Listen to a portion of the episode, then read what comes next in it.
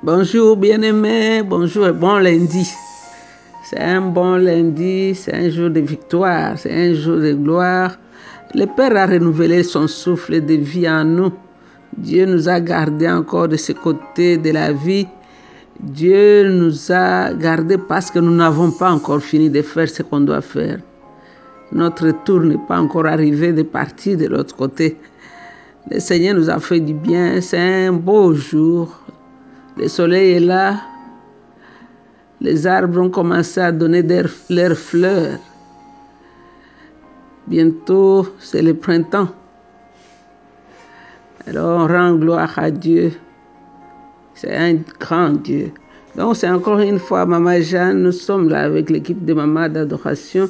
On continue la méditation dans Luc chapitre 22. Aujourd'hui, on va aller du verset 24 au verset 30. Le titre, c'est Qui est le plus grand? Je vais lire la parole de Dieu. Les disciples se mirent à discuter vivement pour savoir lequel d'entre eux devait être considéré comme le plus grand. Jésus leur dit, les rois des nations leur commandent, et ceux qui exercent le pouvoir sur elles se font appeler bienfaiteurs. Mais il n'en va pas ainsi pour vous. Au contraire, le plus important parmi vous doit être comme le plus jeune. Et celui qui commande doit être comme celui qui sert. Car qui est le plus important? Celui qui à table ou celui qui sert? Celui qui à table, n'est-ce pas? Eh bien, moi je suis parmi vous comme celui qui sert. Vous êtes demeurés continuellement avec moi dans mes épreuves. Et de même que le Père a disposé du royaume à ma faveur, de même j'en dispose pour vous. Vous mangerez et boirez à ma table dans mon royaume, et vous serez assis sur des trônes pour juger les douze tribus d'Israël. Vous serez assis pour juger les douze tribus d'Israël. Ça, c'est la parole de Dieu et nous allons voir ensemble avec l'Esprit Saint qu'est-ce que nous allons retenir, qu'est-ce qu'il veut que nous puissions mettre en pratique, qu'est-ce qu'il veut que nous puissions faire d'après le conseil de Jésus dans cette euh, partie des Écritures. Avant cette euh, lecture, avant cette méditation, nous avons vu le Seigneur qui célébrait la dernière Sainte Seine. Il a parlé, il a ouvert son cœur, il a même pointé du doigt, il leur a dit qu'il y avait un traître parmi eux. Ils se sont troublés pour poser des questions qui cela allait être. Mais comme l'homme est toujours l'homme, tout de suite là, tout de suite là, il commence à chercher à se positionner. Alors ici, nous voyons comment c'est terrible, comment le cœur de l'homme est. Parce qu'immédiatement, immédiatement après le, repos, le repas, les disciples commencèrent à contester entre eux. Lequel d'entre eux devait être estimé le plus grand.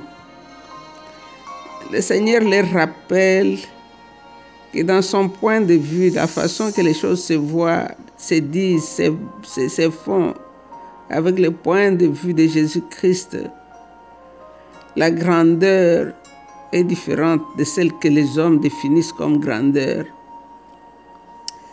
La grandeur est vraiment opposée de la façon de l'idée des hommes.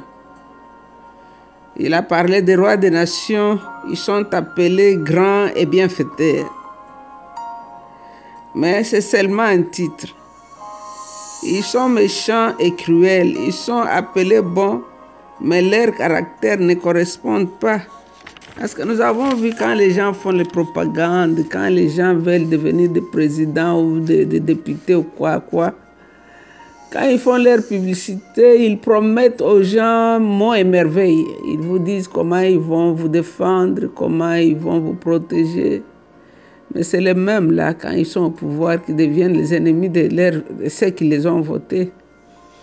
Ils sont les premiers même à les frapper fort, à les mettre en prison. Donc ça, c'est l'homme. Mais ici, le Seigneur nous montre comment le ciel voit la grandeur. Quand nous lisons Philippiens 2, euh, Philippiens 2, je vais chercher la parole de Dieu. La Bible nous dit comment Jésus nous a démontré la grandeur à partir de la, du point de vue du ciel. Philippiens 2, nous voyons ici, on nous définit comment Jésus lui a pratiqué sa grandeur. À partir du verset 4, on nous dit, bon, je vais prendre à partir du verset 5. Ayez entre vous les sentiments qui viennent de Jésus-Christ. Il possédait depuis toujours la condition divine. Mais il n'a pas estimé qu'il devait chercher à se faire des forces légales de Dieu. Au contraire, il a de lui-même renoncé à tout ce qu'il avait et il a pris la condition de serviteur. Il est devenu semblable aux hommes. Il a paru dans une situation d'homme. Il a accepté de vivre dans l'humilité et s'est montré obéissant jusqu'à la mort, la mort sur la croix. Donc voilà comment le ciel définit la grandeur. Jésus, Dieu, est devenu humain. Jésus, ancien des jours, est devenu bébé couché dans un mangeoire de bœuf. Jésus, le roi des rois, le lion de la tribu déjà de, de Judas, était comme un agneau immolé.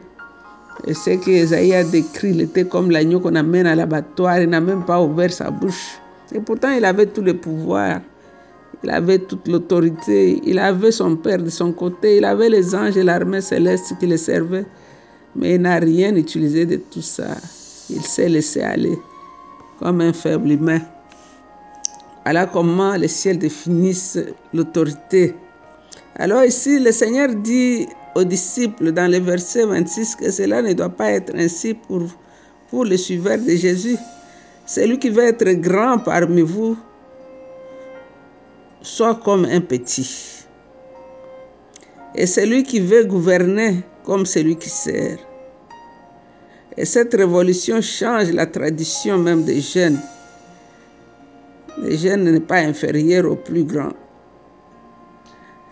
Et le chef manifeste sa grandeur par la façon qu'il sert. Parce que si ce n'est pas mauvais d'avoir le titre, ce n'est pas mauvais d'être grand, mais qu'est-ce que je fais avec ma position? Qu'est-ce que je fais avec mon titre?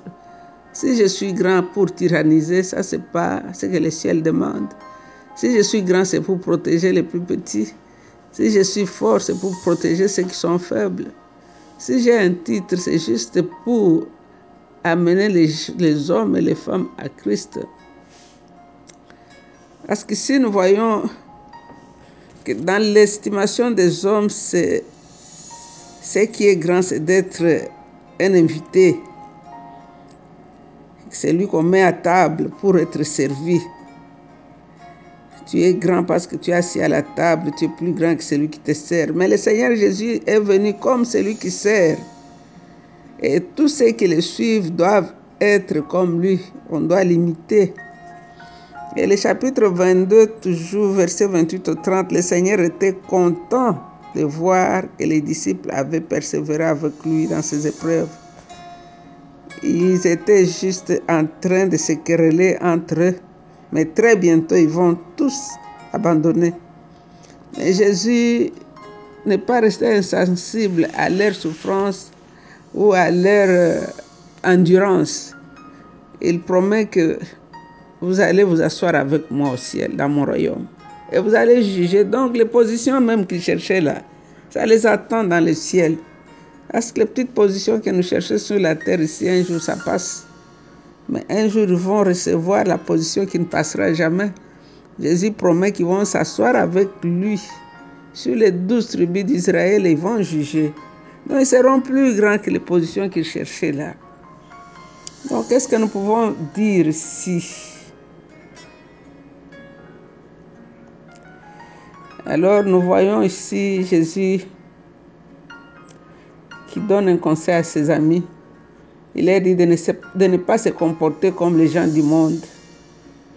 Parce que dans le monde, les hommes cherchent à être les premiers, à accroître leur pouvoir, à asseoir leur autorité dans, dans leur propre intérêt. Et une fois qu'ils ont obtenu le pouvoir, ils tyrannisent leurs sujets. Et ils écrasent même les gens qui les ont mis au pouvoir. Alors le Seigneur veut que nous, les disciples de Jésus-Christ, ne pouvons pas agir ainsi. Si tu veux être chef, si tu veux être pasteur, prophète, bishop, dirigeant parmi les chrétiens, parce que Paul même a donné le conseil à Timothée. Alors nous montre ici qu'un vrai chef, c'est celui qui se met au service des autres. Donc ce n'est pas une mauvaise chose de vouloir être responsable d'une église. Nous pouvons lire 1 Timothée 3, 1. Mais il ne faut pas que ça soit par intérêt personnel ou pour dominer sur les autres ou pour contrôler la caisse, savoir comment ces choses se passent dans la caisse. Lisons aussi 1 Pierre 5, 2 à 3.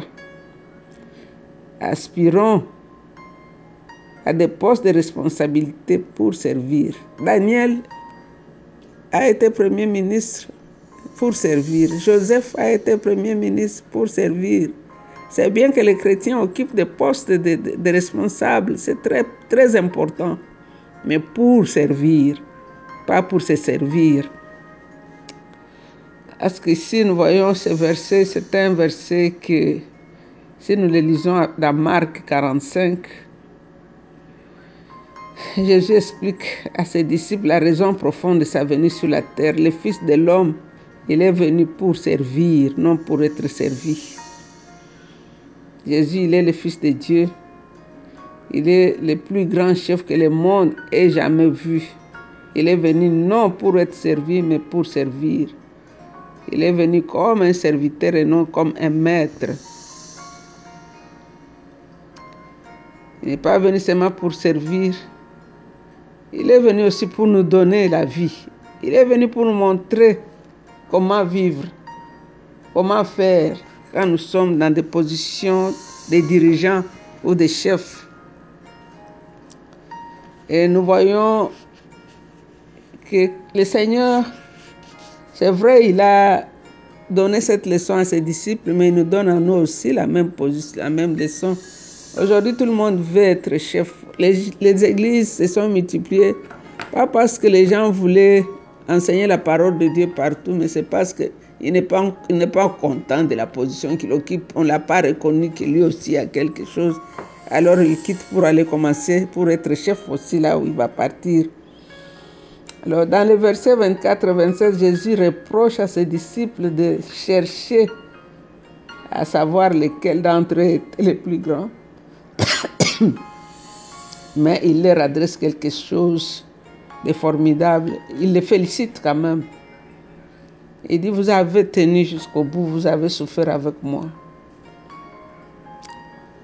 Alors je dispose du royaume pour vous.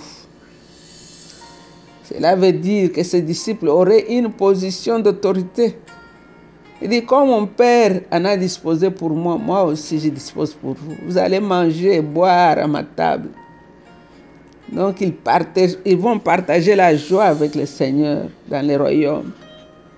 Donc ce que tu fais aujourd'hui, fais-le pour le Seigneur. Ne te décourage pas si tu n'es pas reconnu par les hommes. Continue à faire pour Jésus, pas pour ceux qui vont t'applaudir. Sois celui qui sert et non celui qui attend d'être servi. Ne cherche même pas qu'on t'indique ce que tu dois faire. Toi-même, aie les yeux pour voir là, il faut mettre ta main et mettre ta main, serre. Ne sois pas toujours le premier à, à quitter la réunion. Reste voir s'il y a des papiers qui sont jetés par terre, ramasse. Remets les choses en place avant de partir. C'est la maison de ton Père. Ne laisse pas ton pasteur de faire tout le travail seul. Sers toi aussi.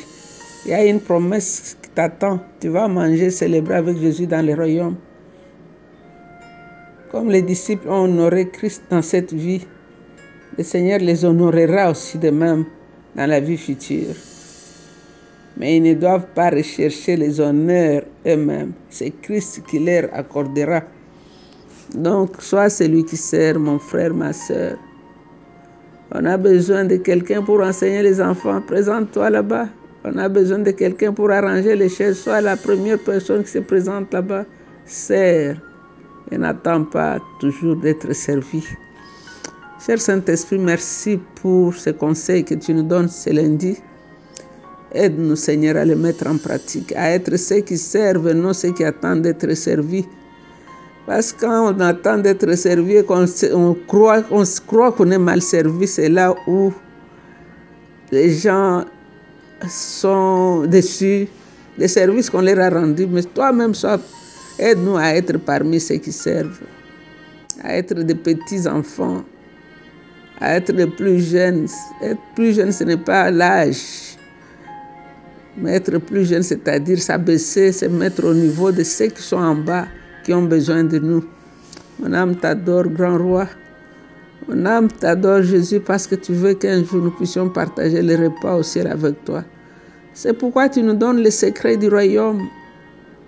Les mêmes secrets que toi tu as eu pour réussir sur la terre. La Bible nous dit que tu n'as même pas regardé comme pour arracher d'être égal à Dieu mais tu t'es laissé aller jusqu'à la mort de la croix. Donc tu t'es humilié jusqu'au point où tu es mort et pourtant tu es immortel. La mort ne pouvait même pas te garder, c'est pourquoi la terre ne pouvait pas te contenir, elle t'a vomi.